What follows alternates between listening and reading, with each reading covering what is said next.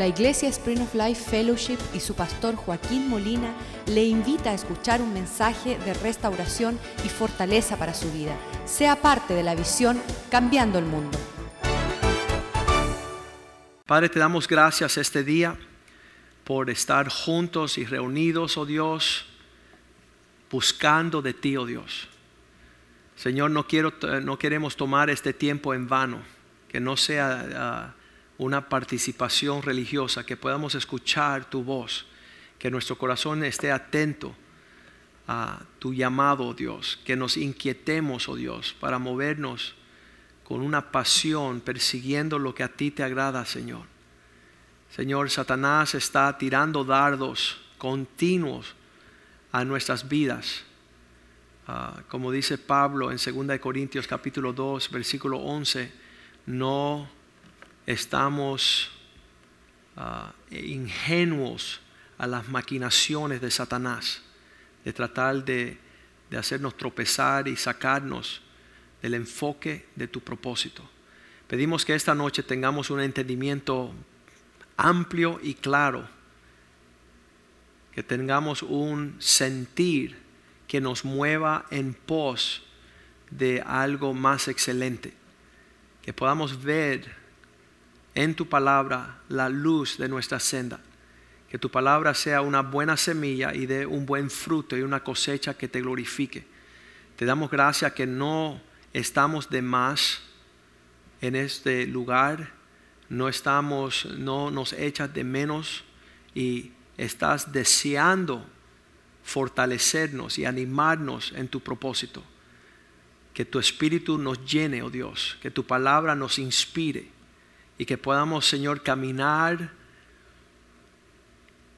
a la velocidad de tu gracia, oh Dios. Derrama tu gracia abundante sobre nosotros.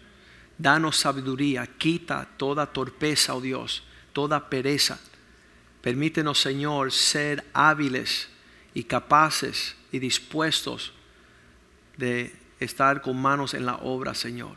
Deliberada, intencionalmente, oh Dios.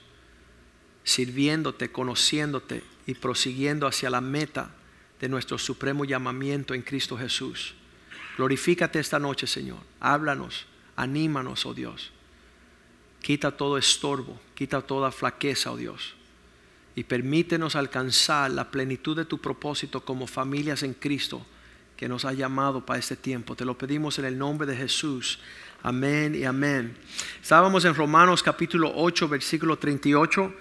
Estábamos hablando que Pablo está en las alturas. Eh, estas revelaciones solamente pueden existir cuando están uno navegando las alturas de los propósitos. Muchas veces decía Pedro de Pablo que él, su visita al tercer cielo tenía todo el mundo trastornado porque nadie veía lo que Pablo estaba viendo. La claridad de esas alturas, cuando él dice, estoy convencido, seguro, que no hay nada en existencia, ni la muerte, ni la vida, ni ángeles, ni principados, ni potestades, ni lo presente, ni lo porvenir, en todos los tiempos, en todos los lugares, en toda la creación de Dios, versículo 39, no interesando la altura, lo alto, lo profundo que sea la materia, lo alto, inalcanzable, ni ninguna otra cosa creada en existencia nos podrá separar del amor de Dios que está, que es en Cristo Jesús nuestro Señor. Entonces, puedes repetir esas palabras unas 10, 20, 25, 100 veces para entrar en la claridad de lo que ha sucedido en la vida ah, de aquellos que han conocido a Dios. Eh, Pablo se está gozando de esa altura. Y, enseguida, en el próximo versículo, acuérdense, cuando la Biblia se escribe son cartas, así que no hay capítulos ni versículos, sino es corrido todo el tema. Cuando él dice, en verdad tengo que decir algo para no ser mentiroso porque mi conciencia en lo que estoy alabando y engrandeciendo la grandeza de, lo, lo, que aconteció en Dios, tengo que pensar el otro lado de la moneda que me trae mucha tristeza. El Espíritu Santo me está trayendo convicción. Versículo 2, tengo gran tristeza continuo dolor en mi corazón. Entonces Pablo, o, estamos en las alturas del gozo o en las profundidades de la tristeza. ¿Qué es lo que sucede? Bueno, cuando uno ve a la luz de todo lo que uno alcanza en el propósito de Dios, hay un sentir, versículo 3, que hay personas que no están disfrutando eso. Por eso desearía yo mismo ser una maldición, una anatema y que sea cortado, que yo fuera perdido de Cristo por amor a mis hermanos, los que son mis parientes según la carne. Y eso, eso es una, una increíble declaración, porque cuando uno ve lo que sucedió con Pablo a la luz de este sentimiento, a ver si lo encuentro acá, dice que lo que él padeció,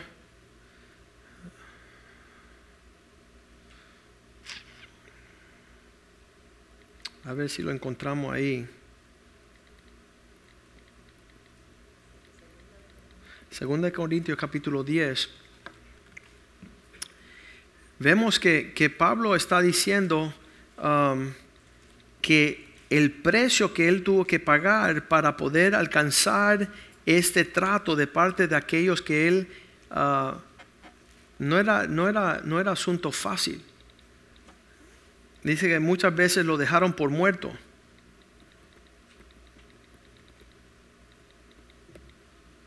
por causa de, predicar a Cristo a los suyos. Y, por eso muchas veces, vamos a leer 2 Corintios 11, 25,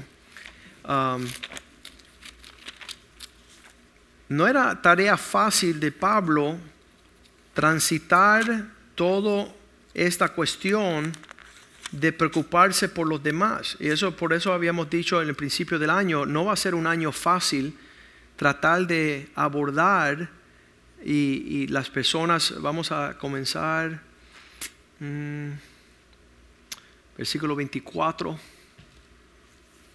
de los judíos, cinco veces he recibido 40 azotes menos uno.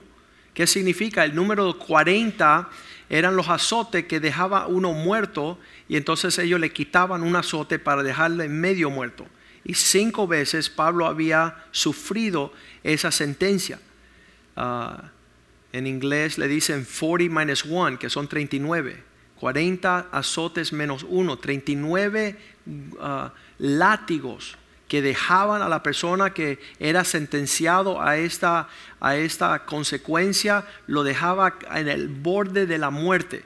Y él dijo, yo sufrí estos cinco veces a manos de mis propios uh, uh, pueblos, los judíos. Versículo 25, él sigue diciendo, alcanzando estas personas para que ellos conocieran este sentir. Tres veces he sido azotado con vara, una vez fui apedreado Usted no, no puede ni entender esa situación. Um, estábamos en Ecuador hace como cinco años y, estábamos manejando de la conferencia a la casa pastoral y yo veo un joven correr y una multitud detrás de él con unos peños grandes. Lo iban a matar porque estaba robando en una casa. Y entonces la, justicia de, esos vecindarios son, son uh. Um, este joven yo creo que logró Um, librar su vida porque salió corriendo como un gato entre y se perdió rápido, pero tenía una multitud de vecinos que venían atrás de él con unas piedras. Y Pablo, Pablo está diciendo, una vez apedreado, tres veces he padecido naufragio, una noche y un día he estado como naufragio en alta mar. Entonces, todas las experiencias de Pablo en querer que estas personas salieran de su desconexión a entrar a lo que Pablo conocía que ellos estaban no alcanzando. Y si volvemos ahí a Romanos 9, ah, vemos cuando él dice en el versículo 4, lo que lo tienen desconectado, distanciado, es, dice, son los israelitas de los cuales son la adopción. Ahora, esta palabra adopción es el proceso legal que te permite entrar legítimamente en la herencia legal de la familia. Significa que cuando ya tú eres adoptado, ya no hay nadie que te puede quitar la renumeración, la herencia, ah, lo, que es, ah, lo que las personas describen como los privilegios de la familia. Usted, ah, yo tengo un amigo que, que siempre andaba detrás de, de, un rico y decía, ¿tú crees que tu papá me quiere adoptar? Y, él está buscando la adopción de esta familia que tiene gran riquezas. Um, pero eh, Pablo está diciendo, en el medio de la tristeza, lo primero que él menciona es esta, este proceso legal de entrar en la familia, la adopción. Y, y realmente uh, hay personas que desconocen la realidad de esta experiencia. Lo primero uh, que tocó mi vida uh, cuando era joven es este, este Espíritu Santo que, me daba un sentir inmediato, que ya yo tengo un papá y yo estoy en una familia y, no carezco de la provisión de, un papá que ya hizo toda la provisión para que yo fuera hijo de él. Ah, en Juan 14, 18, ah, Cristo enfáticamente le dijo a ellos, yo no me voy hasta que yo ah, pueda terminar el proceso de no os dejar como huérfanos. No les voy a dejar desconectados, no van a estar fuera de la familia, no van a estar fuera de la provisión, la promesa, el propósito, todo lo que legalmente pertenece a una persona que es adoptada ah, es, es, una realidad. Y, y, para nosotros en el Viejo Testamento, eh, Testamento tenemos ejemplos como en Éxodo capítulo 2, versículo 10, lo más cercano que tenemos en el Viejo Testamento, estas, estas simbólicamente, ah, cuando el niño Moisés creció, dice que ah, fue puesto en el Nilo a los tres meses. Y ella lo trajo a la hija del faraón, la cual lo pro, prohijo y le puso por nombre Moisés diciendo porque lo saqué de la agua, ah, de las aguas lo saqué. La palabra Moisés significa eh, sacado del agua. Y dice que ella por el tiempo de su niñez ah, lo creció y lo crió como si fuera hijo de ella. Él era, él era nieto del faraón.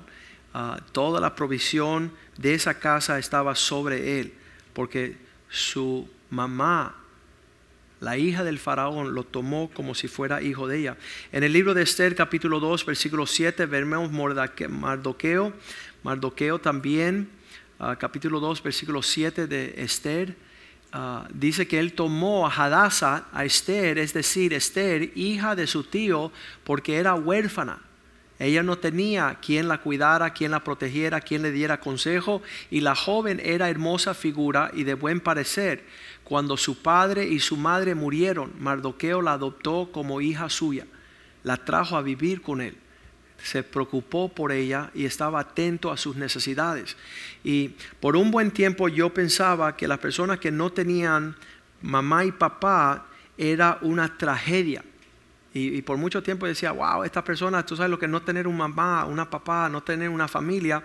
Y, por mucho tiempo antes de conocer lo que conozco hoy, ah, yo miraba a esas personas como diciendo, wow, le falta tremenda cosa. Pero no es así. Yo veo que la persona que en la vida biológica y física ah, carece de una mamá, de un papá, de una familia, ah, eh, lo opuesto es verdadero. Dios tiene propósitos altos, sublimes y gloriosos. Porque dice, yo creo que es el, Salmo 27, 10, dice ah, la palabra de Dios, cuando mi madre y mi padre me dejaran, con todo esto Dios me recogerá. otra, otra expresión, otra vida, ah, donde quiera que yo veo esa, es, y, y ha sido a lo largo de 32 años cuando yo me topo con una persona y dice, ¿sabes qué? Mi papá murió de joven. O mi papá se fue. O yo no tengo mamá, mamá murió. O mamá me dio, me regaló a mi tía y mi tía me creció. Cuando quiera que yo vea esa situación, um, conociendo lo que conozco ahora, yo no veo una deficiencia, veo gran propósito eterno a niveles. ¿Por qué? Porque es Dios ahora que está mostrando su realidad, su presencia. Y, con gran propósito Dios, tiene para estas personas. Anoche estaba compartiendo que después de conocer a Cristo a los 20 años, yo, yo les reclamaba a Dios, ¿por qué tú no me dejaste ser uh, criado, crecido por un papá cristiano? ¿Por qué? mi papá no vino a los caminos del Señor hasta después que yo era mayor? Y reclamándole al Señor. Uh, después, cuando vine a Cristo, uh, hay una paternidad espiritual. Y yo le decía, Señor, ¿por qué tú no permitiste que yo tuviera papás espirituales? Yo, quería tener un comportamiento de hijo físico y después hijo espiritual y yo quiero ser obediente y caminar en honra y servir y agradar el corazón de mis padres y no tuve la oportunidad. Y el, Señor me dijo, ¿sabes qué? En esa ausencia yo he podido perfeccionar en tu debilidad una fortaleza para mi gloria. Entonces no se trata de lo que tú quisiste, se trata de los planes y los propósitos que yo tengo para traer mi realidad a esta vida. Y eso es lo que ha sido ah, eh, la cercanía que hemos tenido al Señor. Y por eso pudo sacar el, libro que es un hombre, que, allí decimos en ese libro que uno no puede ser un hombre hasta ser un buen hijo. Que, las facultades para llegar a ser ese hombre que agrade a una esposa es un hombre que está, ha sufrido la obediencia de un hijo a agradar a un padre. Y, todo ese roce es lo que lleva allá a poder convivir en un refrigerio con tu esposa. Y, entonces en todo eso, cuando veo una persona que carece ah, en lo físico, la paternidad, estar alejado, desconectado de, un papá, de una mamá, de una familia, yo veo la mano de Dios a niveles gloriosos, porque Dios quiere tomar ese lugar.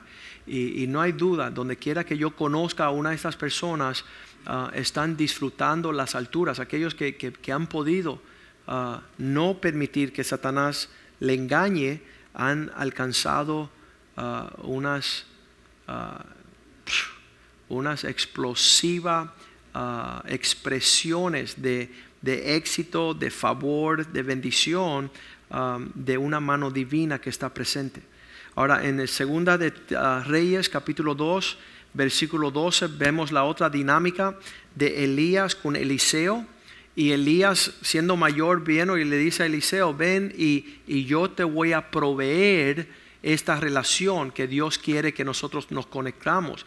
Acuérdase, antes de este tiempo Elías estaba en una cueva, estaba triste, estaba deprimido, no tenía propósito. Y Dios dice, no, si todavía hay siete mil que no han doblado rodillas, vete a buscar a Eliseo y empieza a tener una relación con él y la relación que él tiene, Elías con Eliseo, es una de padre e hijo. Y en ese contorno, cuando se está yendo, vamos al versículo 11 de este capítulo, Segunda Reyes 2.11, aconteció que yendo ellos hablando, estaban compartiendo, he aquí que un carro de fuego con caballos de fuego apartó a los dos y Elías subió al cielo en un torbellino, versículo 12 cuando Dios viene por Elías, Eliseo está viendo lo que está sucediendo y su expresión, lo que sale de su corazón es papá. Este hombre tenía un trato con él como un papá a un hijo. Y eso es Viejo Testamento, mucho antes de lo que Dios uh, diera manifestar lo que tenemos nosotros hoy día. Y él dice, papá, Padre mío, Padre mío. Eso no es una expresión teológica, no es una, una expresión um, en el sentido eclesiástico de teología, sino es, es un sentir del corazón de una persona que se había plasmado. Entonces, en esa cercanía, Padre mío, Padre mío, carro de Israel y su gente de a caballo, y nunca más le vio. Y tomando sus vestidos, sus vestimentas, los rompió en dos partes. Versículo 13 dice que estaba regresando, alzó luego el manto de Elías que se le había caído y volvió y se paró a la orilla del Jordán. Versículo 14. Tomando el manto de Elías que se había caído, golpeó las aguas y dijo, ¿dónde está Jehová, el Dios de Elías? Ahora que se manifieste todo lo que fue mi relación paterna con este hombre.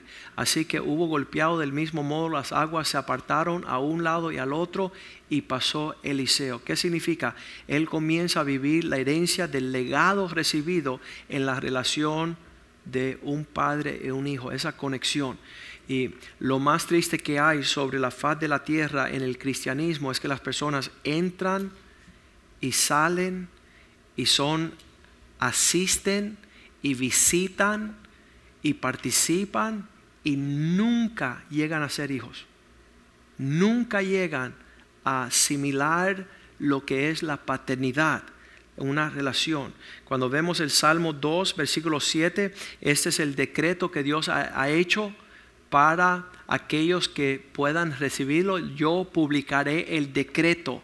Jehová me ha dicho, mi hijo eres tú, yo te engendré hoy, yo soy tu papá hoy.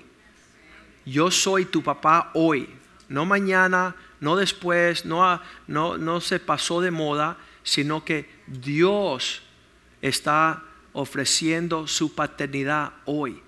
Y desde el momento que esto se hace una realidad en nuestras vidas, ya no hay más argumentos. Porque a partir de ese tiempo, cielos abiertos y ya no tenemos que andar presumiendo y averiguando y buscando. Me acuerdo en los días cuando había estudiado leyes que todos mis amigos y mis compañeros estaban buscando trabajo y decían, Joaquín, ya este es nuestro último año de abogacía. Si no buscas trabajo, no vas a tener. Y yo le decía, es que tú no conoces quién es mi papá. Y decía, no, no, no, si tú no haces una carta resumen, si tú no vas a entrevistas, si no tocas puerta, te vas a quedar sin trabajo. Y yo dije, que ustedes tampoco conocen quién es mi papá. Yo no tengo que hacer lo que ustedes tienen que hacer, no tengo que correr, no me tengo que preocupar porque ya todas las cosas están puestas antes de que yo las pida. Y estando en un fin de semana que estábamos viajando ah, en un barco ah, con mi cuñado, estábamos paseando, disfrutando, no preocupándonos. Había un hombre que se había caído en su moto de agua y estaba ahogándose, estaba pidiendo auxilio. Y nos acercamos y nos tiramos y amarramos su barco, lo que él llevaba, y, lo subimos al barco y él decía, ustedes no saben quién soy yo. Y dije, no, no sé quién tú eres. Yo soy el abogado principal del bufete más conocido en toda la ciudad. Llámame el lunes que tienes trabajo. Esa fue la entrevista.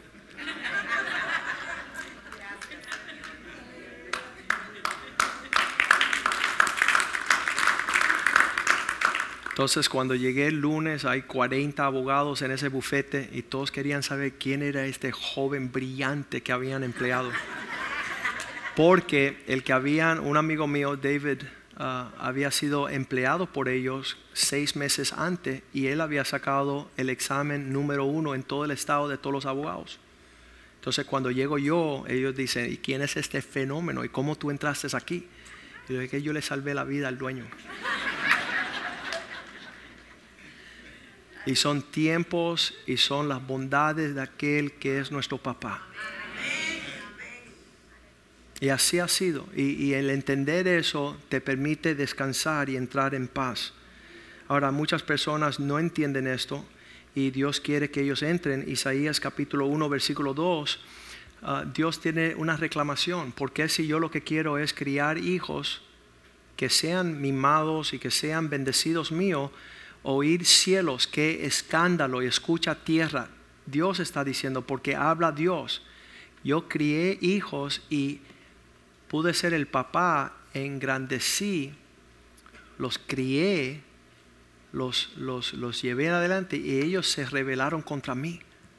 ¿Qué, ¿Qué es lo que sucede en nuestra vida que permite que nosotros cortemos la relación paterna con nuestro papá? Y ya decimos, ya no te necesito, o ya yo estoy fuerte, o ya yo estoy grande suficiente y voy a valerme por mí mismo. Um, hace unos 12 años atrás llegó un joven adolescente, tenía 15 años, y él habla con mi hijo mayor que tenía 8 años y le dice, Nick, cuando tú seas grande, ya no vas a necesitar escuchar a tu papá. Y él le dice, con, con 15 años, él está diciendo al corazón de mi hijo mayor de 8 añitos, cuando él sea grande ya no va a necesitar escuchar a papá. Entonces yo no sabía que había acontecido eso cuando yo llego a la casa después del servicio de la iglesia. Uh, Nick estaba entrando a bañarse y él dice, oye papá, te quiero hacer una pregunta. ¿Es verdad que cuando sea grande ya no te tengo que escuchar? Curiosamente, y porque el otro le estaba dañando el corazón. Y yo le pude decir, mira, yo tengo 35 años y todavía escucho y honro a Papitín. Sigo escuchando a mi papá y honrándole. Entonces eso es una sanidad para nuestro corazón. Y, Satanás ah, continuamente está peleando contra esa realidad.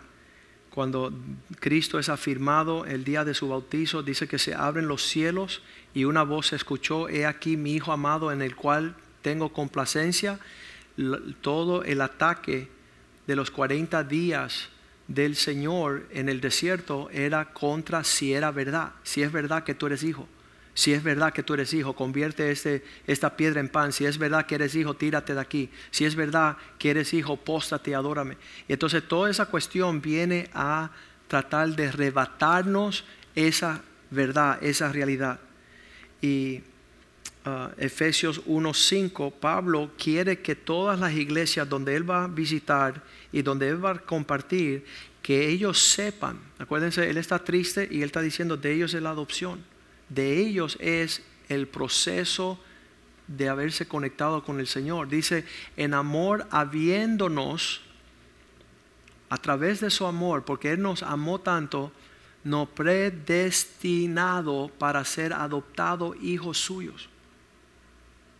Eh, ya eso es otra carta en otro tiempo y Pablo quiere que la iglesia sepa que Dios a través de su amor, desde antes de los tiempos, desde antes nuestro destino cumplirse, Dios nos hizo para ser adoptados por hijos suyos por medio de Jesucristo. ¿Por qué? Porque lo merecemos, porque lo peleamos, porque lo de lo, es nuestra nuestra nuestra parte de cumplir, no, dice según el puro afecto de su voluntad, porque Él lo deseó, porque del deseo de su corazón, su voluntad era que nosotros pudiéramos entrar en este proceso de ser llamados hijos. Ah, versículo 7 lo dice, o podemos, vamos a leer el 6 también, ah, esto para alabanza de la gloria de su gracia hay algo especial que emana de aquellos de nosotros que vivimos esta forma, con la cual nos hizo aceptos. Él nos aceptó la bienvenida en el amado. No por obras que hemos hecho, no por cosas que hemos logrado, sino ah, por su gracia. Versículo 7. En Él tenemos redención en el cual tenemos redención por su sangre, el perdón de pecados según las riquezas de su gracia. Significa que habrá abundante provisión, abundante herencia en esta relación. Otro libro de la Biblia, um, Gálatas capítulo 4, versículo 7, dice, ya que somos hijos, vamos al 6, Gálatas 4, 6 por cuanto sois hijos, Dios, ya que, hemos, está abierta esta puerta, Dios envía a vuestros corazones el Espíritu Santo de su Hijo y este Espíritu Santo en vuestros corazones clama, Abba Padre.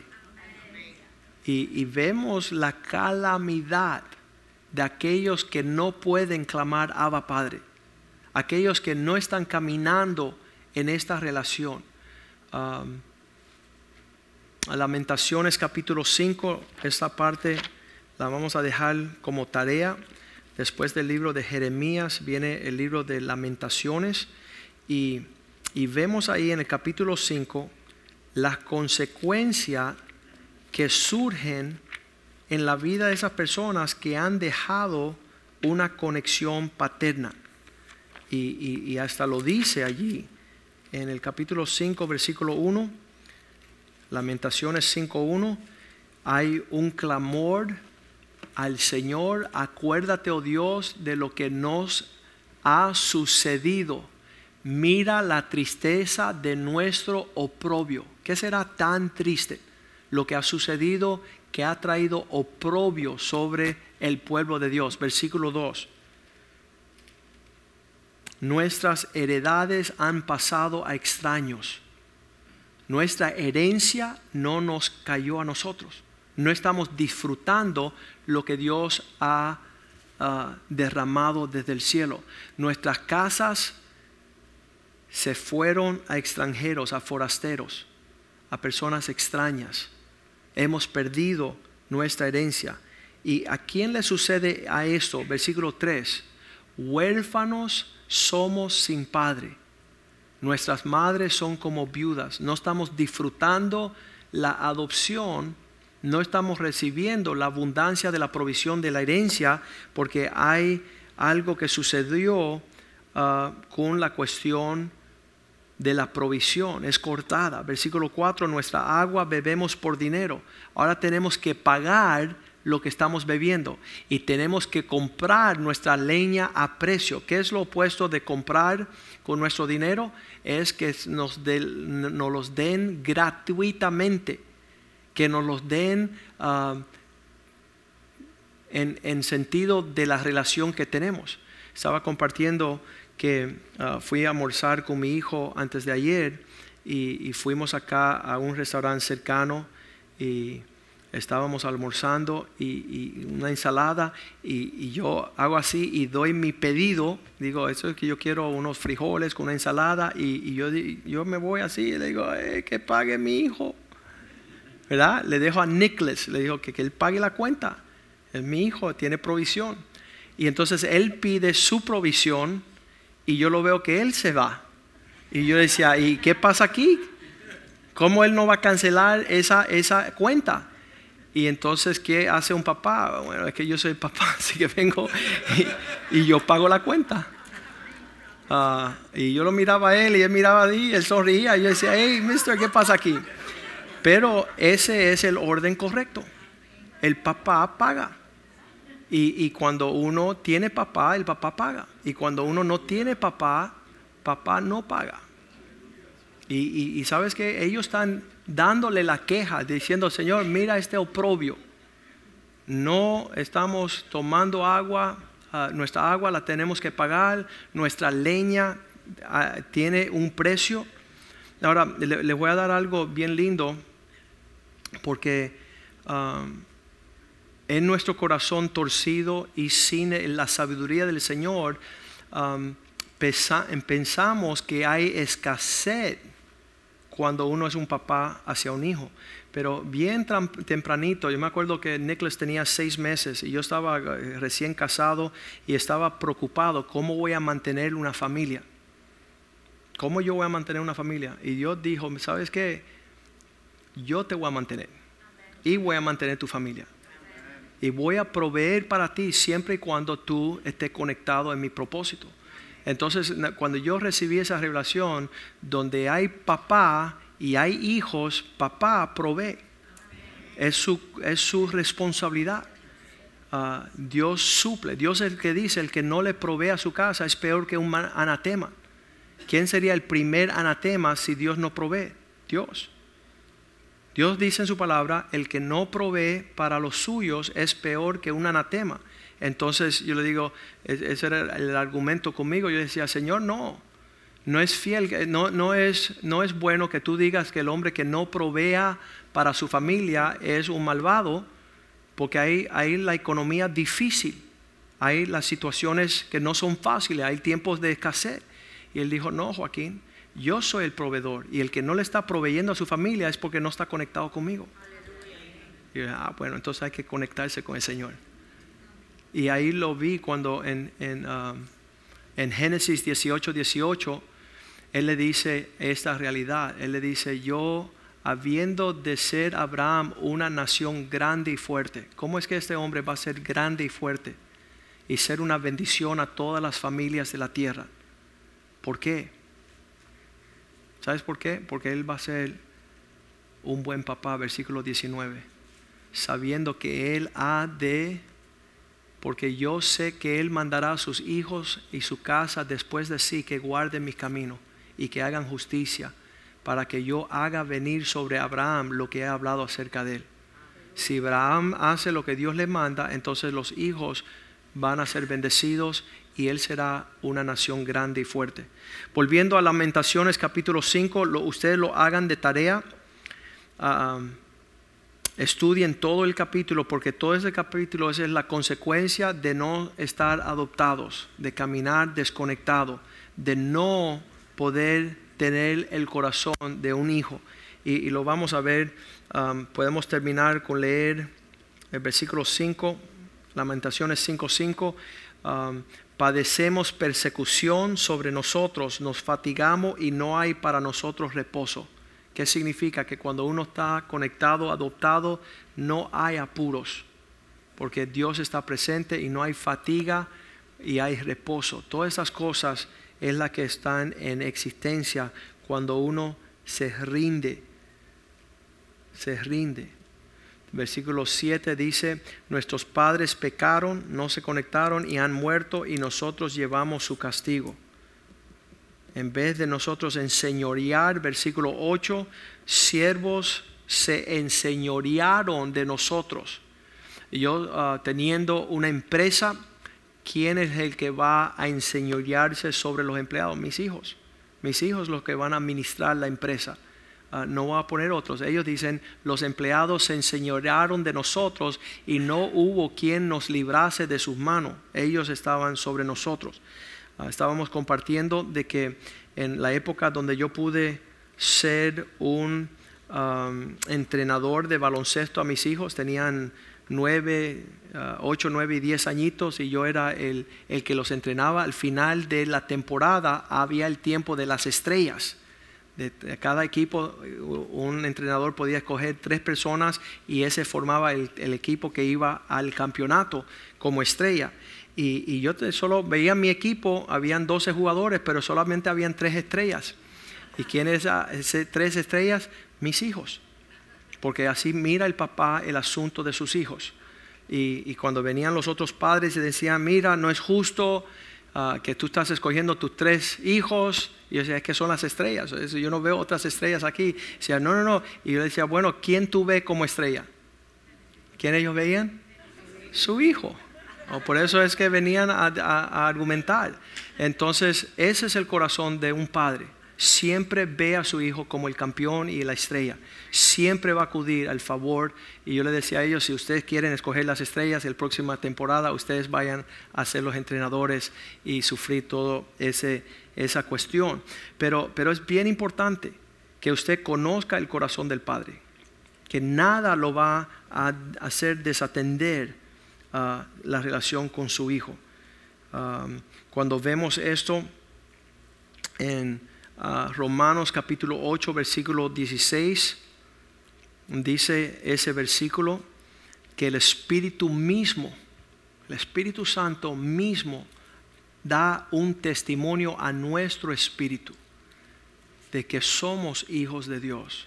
Nuestro comportamiento cambia en una forma increíble en ese momento. Versículo 17, y si somos hijos, también somos las estrellas de Dios. También herederos, herederos de Dios, coherederos con Cristo. Si sufrimos esta realidad juntos, si padecemos juntamente con Él, también juntamente con Él podemos gloriarnos en una vestimenta que muestra uh, la forma que viste mis hijos, la forma que comparte mis hijos, la provisión de mis hijos, es en base de que son mis hijos. Y eso es una realidad. Ah, ellos sobresaliente en la actitud, en el comportamiento de su escuela. Cuando ellos corrían por las, por las, por las, ah, ah, en las clases, por, por toda la, escuela, el campo, todo el mundo se decía, esos son los hijos de su papá. tienen una cobertura, tienen ah, un afecto diferente, no eran como los demás, había un, un trato diferente. Y eso causaba ah, un entendimiento. Vamos a Gálatas capítulo 4, versículo 7. Dice, por lo tanto ya no hay un comportamiento como esclavo. ¿Qué hace un esclavo? Todo lo tiene que trabajar, todo lo tiene que sufrir, todo lo tiene que pagar, todo lo... ¿Sabes qué? La otra actitud no es de esclavo, sino de hijo. Y ya, así que ya no eres esclavo. Ahora vamos a hablar de esta realidad. Le cuesta a una gran mayoría de las personas de no poder tener este comportamiento.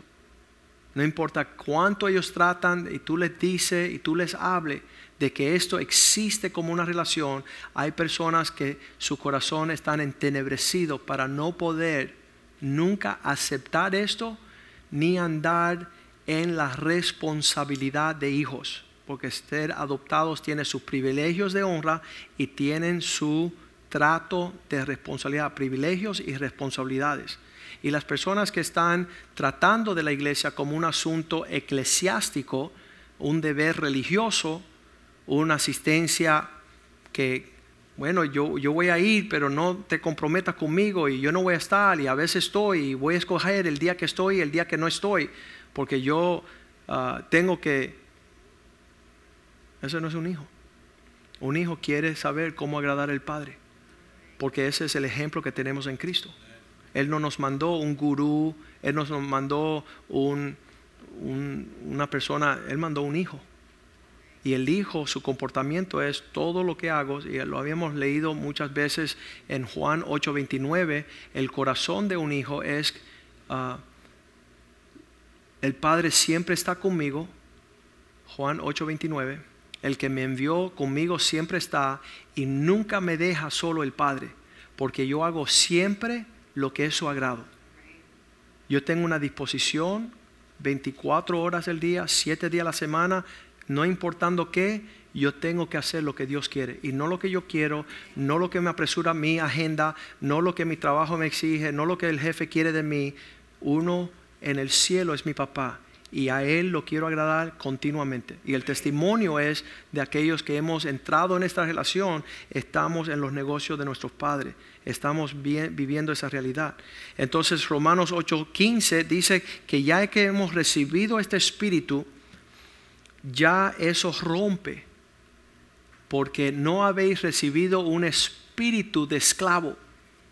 Tú no estás viviendo como un empleado, tú no estás viviendo como una visita, como un creyente, como un cristiano, sino que ah, para estar en temor y competir y entrar en, en, ah, voy a ser menospreciado. Eso es lo primero que es eliminado en el corazón de uno que tiene eh, el entendimiento de una herencia de su papá. Eh, Dios no va a permitir pasar por alto, sino que habéis recibido el espíritu de adopción.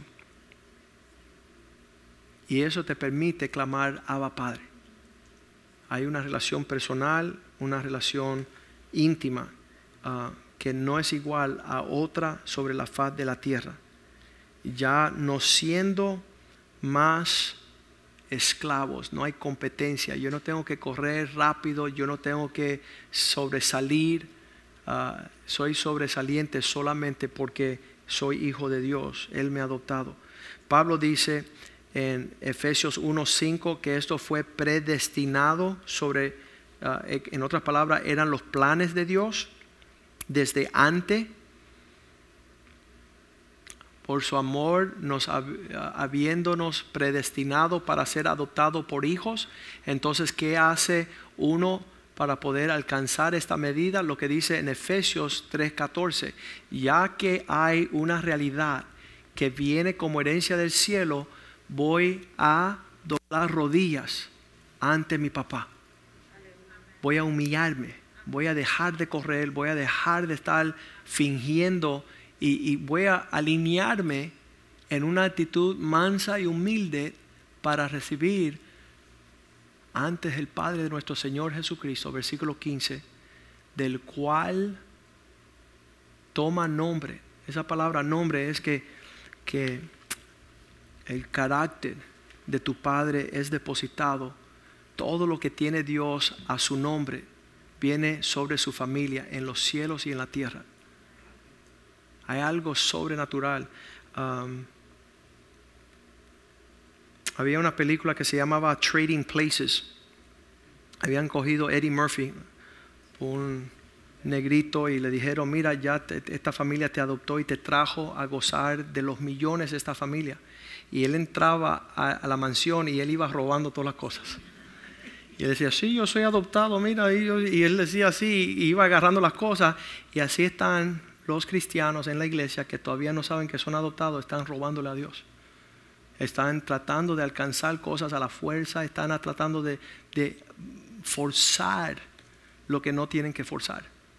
Y Pablo dice, ya que Dios tiene tantas cosas para nosotros, um, yo me voy a arrodillar ante del Padre de nuestro Señor Jesucristo para que sobre mí venga la herencia que fue predestinada para mí desde antes de la fundación del mundo. Por eso él dice Efesios 2:19, él dice estas palabras, así que ya no habéis, ya no sois extranjeros, ya no son ni advenedizos distantes, sino conciudadanos de los santos y miembros. Son, son miembros de la familia de Dios. Dios te considera parte de la familia en, esta obra que Él está haciendo. Por eso Él le puede escribir a, Timoteo y le dice, Timoteo, 1 Timoteo 3, 14, le estoy escribiendo estas cosas porque quiero venir, estoy, te escribo, esto te escribo aunque tengo la esperanza de ir pronto a verte. Está escribiendo a Timoteo, versículo 15. Quiero que sepas esto, para que si yo tardo, si no llega, no llego a tiempo, sepas cómo debes conducirte como miembro de la familia de Dios, como, como un hijo en la casa que es la iglesia del Dios viviente, columna, baluarte de la verdad, que es la casa, la familia de Dios, donde están los hijos de Dios, aquí en la iglesia. Y, que sepamos cómo conducirnos. Hay personas que no saben conducirse como hijos, por eso se están siempre alejando de la iglesia. Ah, en Hebreos capítulo 12, versículo 4, dice, ¿sabes qué? el, comportamiento propio de cada hijo de Dios. Ah, vamos al versículo 5. Habéis olvidado lo que es, lo que reclama que como a hijos se os dirige. Yo le hablo a mis hijos totalmente diferente a, a las personas que no son mis hijos. Porque hay una confianza de que cuando yo le llame la atención, ellos son receptivos para recibir. Y, ellos no tienen problema con ellos porque ellos saben cuál es esa relación. Ah, hay personas que no permiten que le hable como a hijos, ah, con la responsabilidad que deben de tener, de dejar de ser uh, pródigos, de dejar de ser huérfanos, dejar de ser ilegítimos.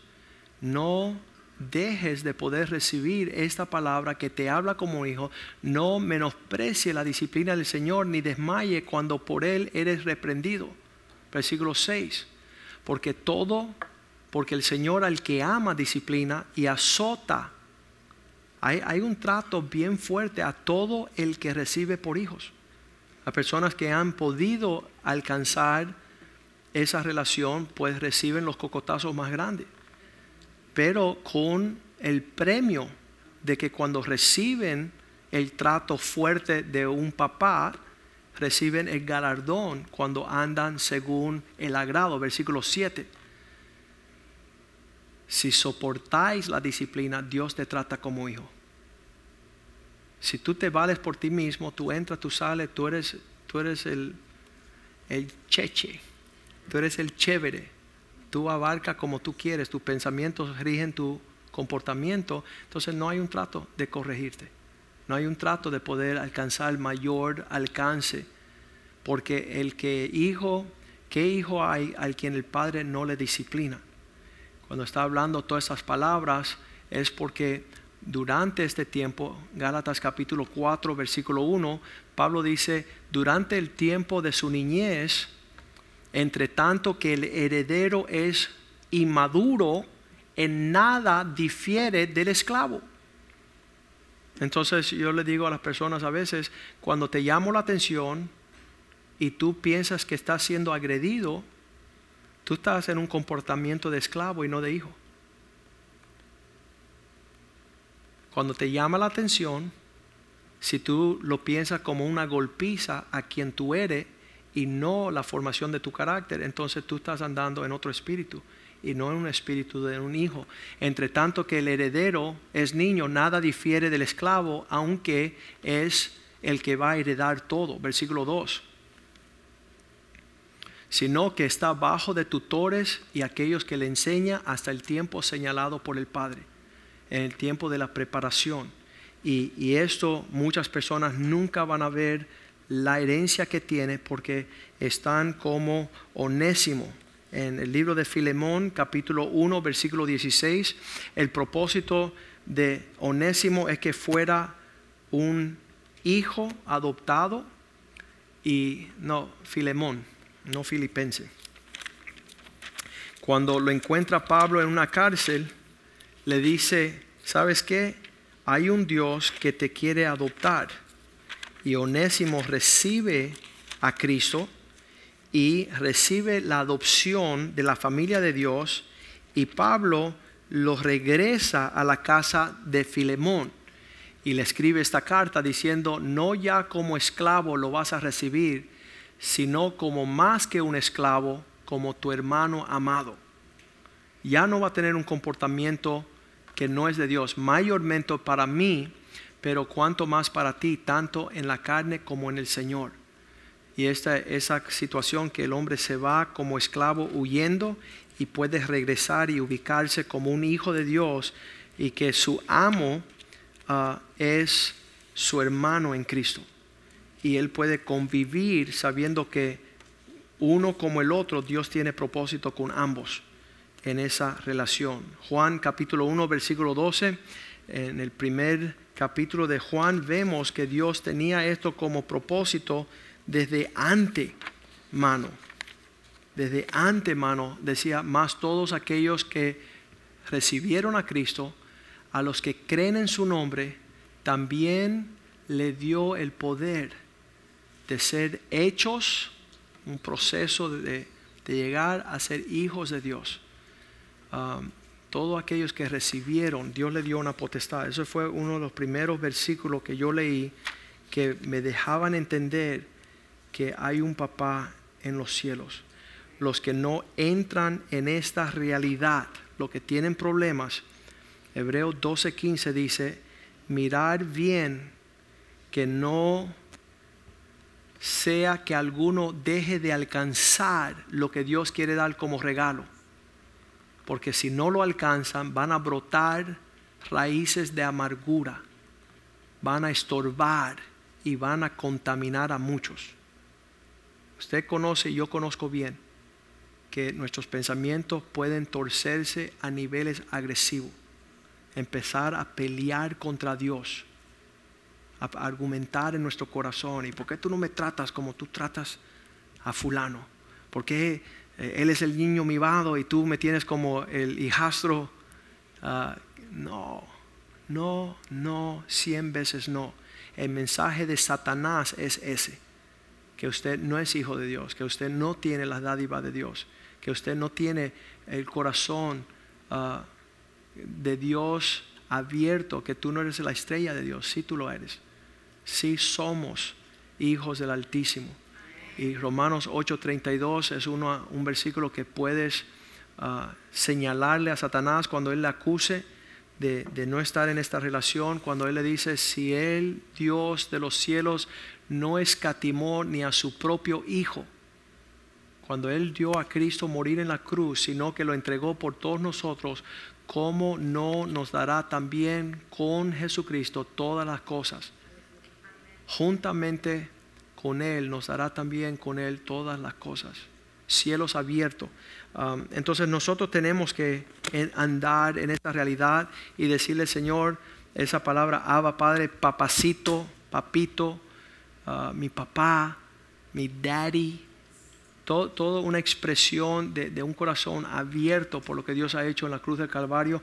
Y esto es lo que señala Pablo para ir a buscar a los demás. Que sea una realidad aquí con nosotros.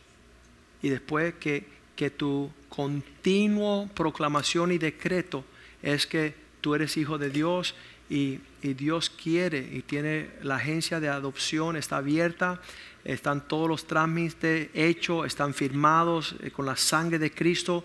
No, Dios no va a cambiar la historia en ese sentido, pero las personas desconocen, andan huyendo, como Onésimo que estaba huyendo, ah, corriendo del lugar donde él podía tener un alcance a un papá en los cielos. Vamos a ponernos de pies esta noche y, y obviamente si es verdadero lo que hemos escuchado y lo que hemos sentido de parte de Dios y del Espíritu Santo, entonces ¿cuál es el comportamiento el uno con los otros?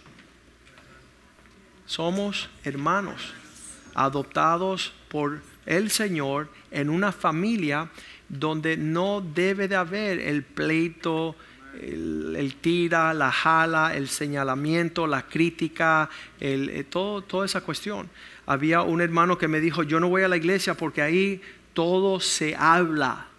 Y yo dije que tú no tienes, tú no tienes una idea de lo que es una familia. En una familia todo se habla, todo, todo se da cuenta y eh, eh, sale a la luz y se menciona y se, se reconoce, pero no es al fin de un chisme, ni una crítica, ni un menospreciar, es para abrazar, amar, cuidar, proveer y participar. Y entonces eso es sumamente importante ah, para aquellos que no nunca han estado en una familia, para aquellos que aborrecen la familia, para aquellos que, que son niños mimados y no están acostumbrados a tener hermanos, son egoístas. No, no, saben compartir, no saben participar, no saben dejar saber la alegría de un hermano que prospera que, tiene un sentir, ah, en, en, realidad ah, eh, el que conoce lo que es una verdadera familia sabe lo, lo, próspero, lo próspero que es. Ah, el Salmo 68, versículo 6 nos habla, Salmo 68, 6 dice que Dios busca a poner el desamparado en familia. Dios hace que formen. Y, por eso que el, cristianismo moderno ha sido una tragedia de los siglos. Las personas llegan, reciben y se van y no participan en, una familia. No respetan el padre de la casa, los ancianos, las autoridades. Pablo le decía a Timoteo, cuando tú te diriges a una persona mayor, háblale como un papá. Pero uno que no es adoptado, que no está en familia, me acuerdo, eh, hubo un tiempo que mis padres ah, quisieron ir a adoptar unos niños en un orfanato al comienzo de nuestra fe cristiana hace 30 años atrás. Y ellos llegaron, esos dos hermanos, uno de 12, otro de 10 añitos, y ellos que llegaron para despojar en el tiempo que estaban acercando, el fin de semana que estaban haciendo la prueba para la adopción, ellos venían para despojar la casa. Y no querían ningún trato de disciplina, no querían ningún trato de orden no querían habitar en las reglas de la familia. Querían llamarse hijos, pero no querían participar en su responsabilidad. Y hace como 10 años fui al orfelinato aquí en Miami y estaban todos los años cuando los niños del orfelinato cumplen 18 años, los le dan a una casa de transición y ellos nos llamaron, me llamaron a mí y dijeron, Joaquín, ven a ver estos muchachos, a ver si tú quieres participar en sus vidas. Y cuando yo fui esa noche, habían tres muchachos ah, cumpliendo 18 años y me los traje conmigo. Le dije, ya, ya ustedes lo votaron aquí, vénganse conmigo, yo voy a ser su papá. Y los traje esa noche a, a la cuestión de los hombres y le íbamos a buscar un apartamento, y íbamos a ser su papá y darle la provisión. Y ellos dijeron, no queremos papá, queremos la calle. Queremos la independencia, queremos entrar y salir cuando queremos, queremos no darle cuenta a nadie, no queremos que nos llame la atención y eso es un problema grande. Ahora, si ya perdimos biológicamente esa realidad en nuestra niñez por situaciones que sucedieron, no pierdan la oportunidad que Dios le ha puesto en una familia. Como dice Pablo, Dios dice la iglesia es la nueva familia donde estamos adoptados como familia. Y triste las personas que entran y salen y no tienen ningún tipo de ah, honra sobre la casa, sobre la familia, sobre la visión, sobre lo que Dios está haciendo. Padre, te damos gracias esta noche por hablarnos tan genuinamente para entender estos propósitos. Que nuestros hijos nunca estén fuera de casa, que nunca estén lejos de la familia. Tú has estas promesas de adopción, del proceso legal, espiritual, donde nos integramos a la familia de Dios. Y que estos términos no sean extraños para nosotros, que no sean difíciles de entender y de asumir. Que tú nos des un corazón para poder andar conforme a tu propósito, para no estar en la tristeza de estar distantes, desconectados, pródigos, huérfanos, errantes. Permítanos hoy, Señor, que ese espíritu que, que nos permite clamar Abba Padre y nos saca de la esclavitud, de la competencia y del forzajeo, podemos entrar en un reposo y un descanso donde vemos aguas que no eh, sin dinero y hemos comido sin poder apresurarnos a trabajar, oh Dios. Tu mesa es amplia para abarcar tu provisión de manera especial y queremos nuestra herencia en Cristo Jesús, Señor. Glorifícate en cada persona que ha escuchado este mensaje. Glorifícate, Señor, y muéstrale a las naciones que tu sangre, Señor, la sangre de Cristo, ha sellado esta, este pacto de la adopción, de lo que es tu deseo desde el principio, Dios. Bendícenos y permítenos, Señor, tener un corazón abierto para recibir y ser aceptados y sacar todas las tinieblas, todos los argumentos perversos y torcidos, oh Dios, que vienen a robarnos de la realidad de lo que has hecho. Te damos gracias, te bendecimos y te glorificamos esta noche en el nombre de Jesús. Y el pueblo de Dios dice amén, amén, amén. Una de las noticias que tenemos al final de mes viene Pastor G.F. Watkins, va a estar aquí el último fin de semana de enero, quiere compartir con nosotros, ah, especialmente quiere compartir con las mujeres. Así que vamos a estar anunciando creo que el sábado de la noche, lo vamos a anunciar el, domingo, pero el sábado de noche va a haber un servicio especial solo para las esposas, los esposos van a estar cuidando a sus hijas y él, él me dice, quiero quiero hablarle a las mujeres cómo deben de actuar con los campeones que Dios le ha dado. Así que va a ser bien tremendo. Salúdense unos a otros en el amor del Señor.